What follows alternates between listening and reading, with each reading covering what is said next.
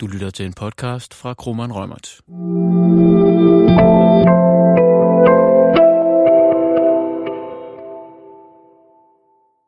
Hej og velkommen til Krummel Rømerts podcast om outsourcing. Jeg hedder Christel Tejler, og er advokat i vores afdeling for teknologi og outsourcing. Og jeg hedder Jan Using, og jeg er partner i samme afdeling. Vi har i vores øh, tidligere outsourcing-podcast talt om øh, indgåelse af en outsourcing-aftale, udarbejdelse af den og sådan processen med at forhandle den. Øh, I dag vil vi øh, dykke lidt ned i sådan klassiske øh, emner, der, eller sådan klassiske udfordringer, der opstår efter kontraktsindgåelsen, og give lidt gode råd til contact management-værktøjer. Øhm, men hvis man sådan lige overordnet tager sådan, øh, de, de emner, som, eller de problemstillinger, vi typisk ser, så kan man sådan inddele dem i fire hovedområder. Vil du lige bare kort øh, tage dem, Jan? Ja, typisk så ser vi øh, udfordringer med, at leverandøren ikke performer som aftalt, altså ikke overholder de aftalte krav. At øh, kunden og eller leverandøren har mangel på eller utilstrækkelig ressourceallokering øh, til aftalen. Tre, at kunden, ofte kunden, har en usammenhængende governance på tværs af de forskellige øh, aftaleelementer.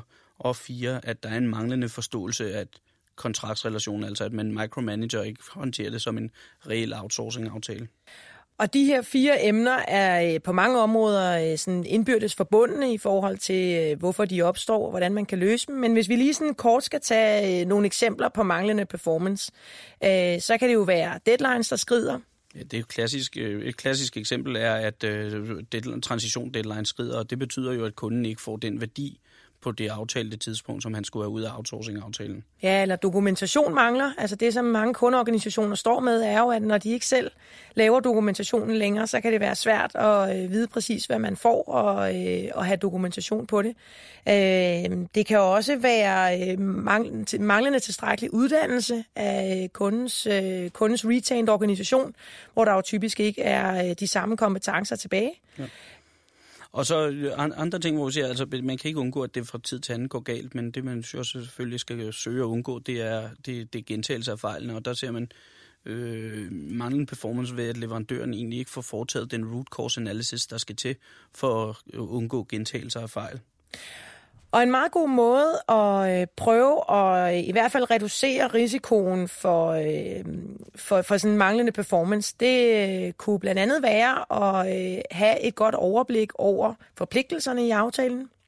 En outsourcing-aftale er jo typisk en, en ganske stor størrelse med mange bilag, og det kan godt være lidt svært at finde rundt i den.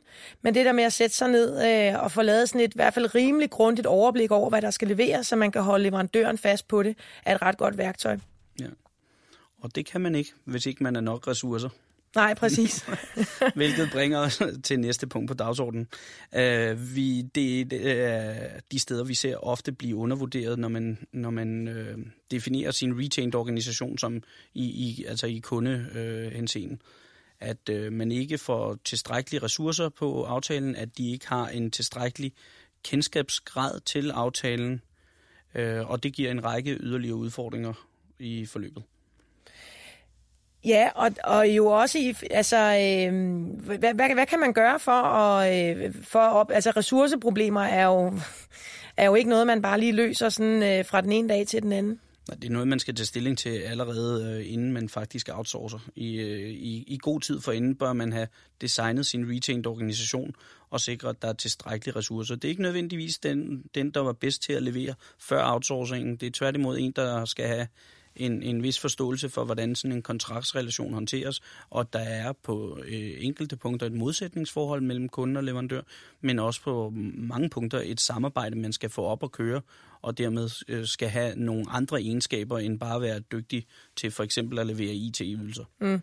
Faktisk også meget sjovt på, øh, på første generations outsourcinger, det der med egentlig at fokusere på at få sat retained organisationer op, inden man har indgået aftalen, egentlig ikke altid det store fokuspunkt. Men man kan godt se på dem, der har prøvet at outsource før, måske outsource anden gang eller tredje gang, der er det, der er det faktisk et rigtig, rigtig stort fokuspunkt at sikre, at, øh, at den organisation, der er tilbage hos kunden, har ressourcer nok til at, til at styre kontraktsrelationen.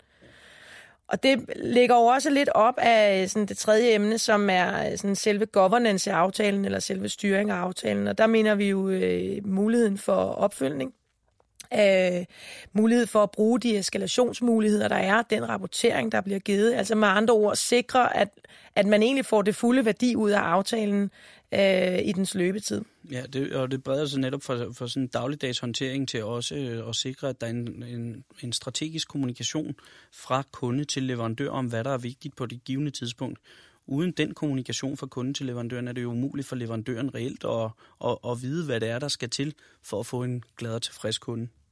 Hvad, hvad kan man gøre for, øh, for at have fokus på sådan en governance setup? Det, det er jo i høj grad et spørgsmål om uddannelse af ens egen øh, contract management, vendor management funktion, og sikre, at de har forståelse dels for aftalen, at de forstår, hvad aftalens virkemidler er, men også forstår, hvad det er, der er vigtigt for, for virksomheden at øh, det er måske ikke alle detaljerne, der er vigtige, men at øh, den store, øh, eller leverancen i det store øh, hele virker. Ja, altså så sådan en blanding af, at man forstår, hvad formålet med den er, og man forstår, hvad processerne mellem de forskellige øh, teams eller governance teams er. Ikke? Ja. Og, og sidst men ikke mindst bør man have en vis forståelse for, hvordan leverandørens organisation faktisk fungerer. Altså hvis vi ser på det fra kundesiden, og også modsat. Har man ikke en forståelse af den anden part i aftalen, så er det typisk svært at være rigtig dygtig til at håndtere den anden part. Og det giver lige anledning til lige at komme med en bemærkning mere, fordi det, som, øh, som vi også ser i forhandlingerne, det er, at leverandørerne, som jo egentlig sidder med deres leverancemodel og byder ind med, jo ganske ofte i forhandlingerne giver så meget for at tilpasse sig de særønsker, som en kunde har. Øh, I en situation, hvor man kan sige, at kunden jo øh, ofte har en meget god forhandlingsposition. Og så bagefter, når det hele så skal til at passe sammen, så kan det alligevel godt være svært at få lirket et lidt måske mere specielt kundesetup ind i en lidt mere større standard leveranceorganisation hos en leverandør. Og der kan øh, fokus på, hvordan de her to governance teams skal spille sammen. Det kan altså løse rigtig mange øh, konflikter, inden at de behøver at eskalere op til højere niveau. Ja, og, og, så, og, så, og så skal kunden forstå, at det her det er en outsourcing-aftale, ikke et... Øh ikke en helt almindelig aftale. Altså det er en længerevarende relation mellem to parter, som hver især har væsentlige interesser på, forbundet med aftalen. Som kunde har man jo en stor interesse i leverancen, men, men man skal ikke glemme, at leverandørerne også dels er, har interesse i leverancen, men også interesseret i at kunne skabe et overskud på den her aftale, ellers giver det jo ikke mening for dem. Øh, har man ikke den forståelse for kontraktsrelationen, så ser man det også typisk gå skævt. Og det kan for eksempel være i situationer, hvor kunden micromanager leverandøren, altså fortæller øh, ikke bare, hvad det er, man gerne vil modtage, men også, hvordan hver enkelt lille trin i processen skal foregå.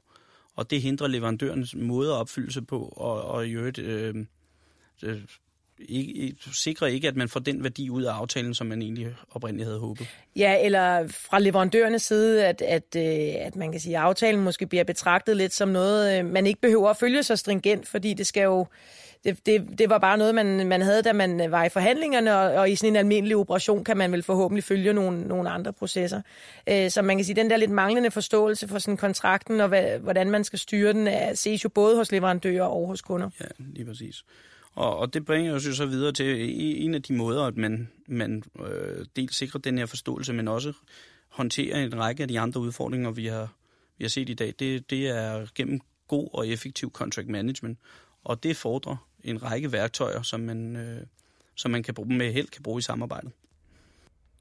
For eksempel et øh, sådan helt almindelig obligation overview, hvor man uden at skrive en hel masse sådan løbende forpligtelser ned i aftalen, men tager sådan centrale deadlines og konkrete aktiviteter eller konkrete leverancer, der skal falde på nogle bestemte tidspunkter.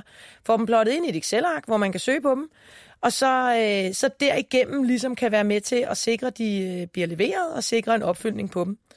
Øh, men det afhænger jo, altså man kan sige, værktøjerne afhænger også lidt af, af sådan størrelsen på aftalen, men særligt på de store aftaler, ved jeg, at du altid taler om et årsjul, for eksempel. Ja, ja præcis. Altså han, man, man bør have en god oversigt over de leverancer, der skal ske, og det er både den løbende dag-til-dag leverance, men, men også de, kan man sige, de mere periodiske leverancer. Øh, øh, det, det mest banale contract management værktøj i, i, i alt, det, det, det er jo selve kontrakten. En nødvendig forudsætning for, at man kan øh, reelt følge kontrakten og, og sikre, at man har en, en rette vej for parternes samarbejde.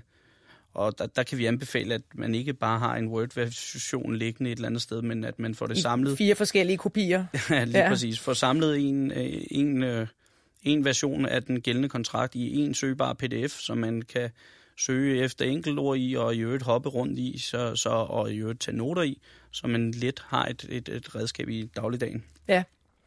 Og så en, en sidste ting, som, øh, som vi faktisk også kan anbefale, afhængig af, hvor stor øh, organisationen er, det er sådan en øh, lidt sammendrag, eller sådan en lidt pixibog af aftalen, der sådan i highlights beskriver øh, skåbet, øh, sådan kvalitetskravene, øh, hvordan transitionen skal foregå, hvis det er en IT-outsourcing eller transformation, øh, hvis det er en IT-outsourcing, øh, og som i det hele taget er ret nem at tage frem, måske på sådan en 20 sider, og så med henvisninger ned i de enkelte bilag, sådan så også nye folk, der kommer på aftalen, ikke ligesom bliver kastet ud i en 1500 sider stiert værk, men kan få noget, hvor man relativt nemt, også på lidt øh, ledelsesniveau, får et overblik over den. Ja, et kort kompendie. Ja.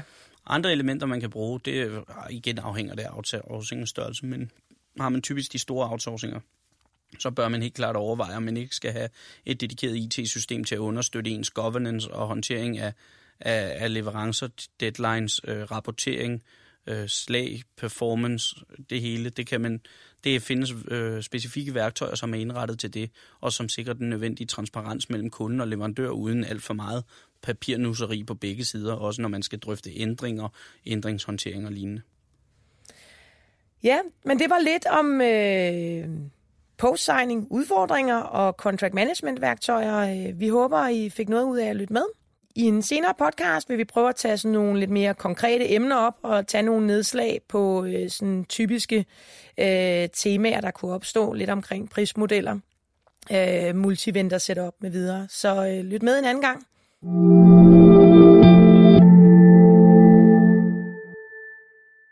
Du har lyttet til en podcast fra Krummeren Rømert. Tak fordi du lyttede med.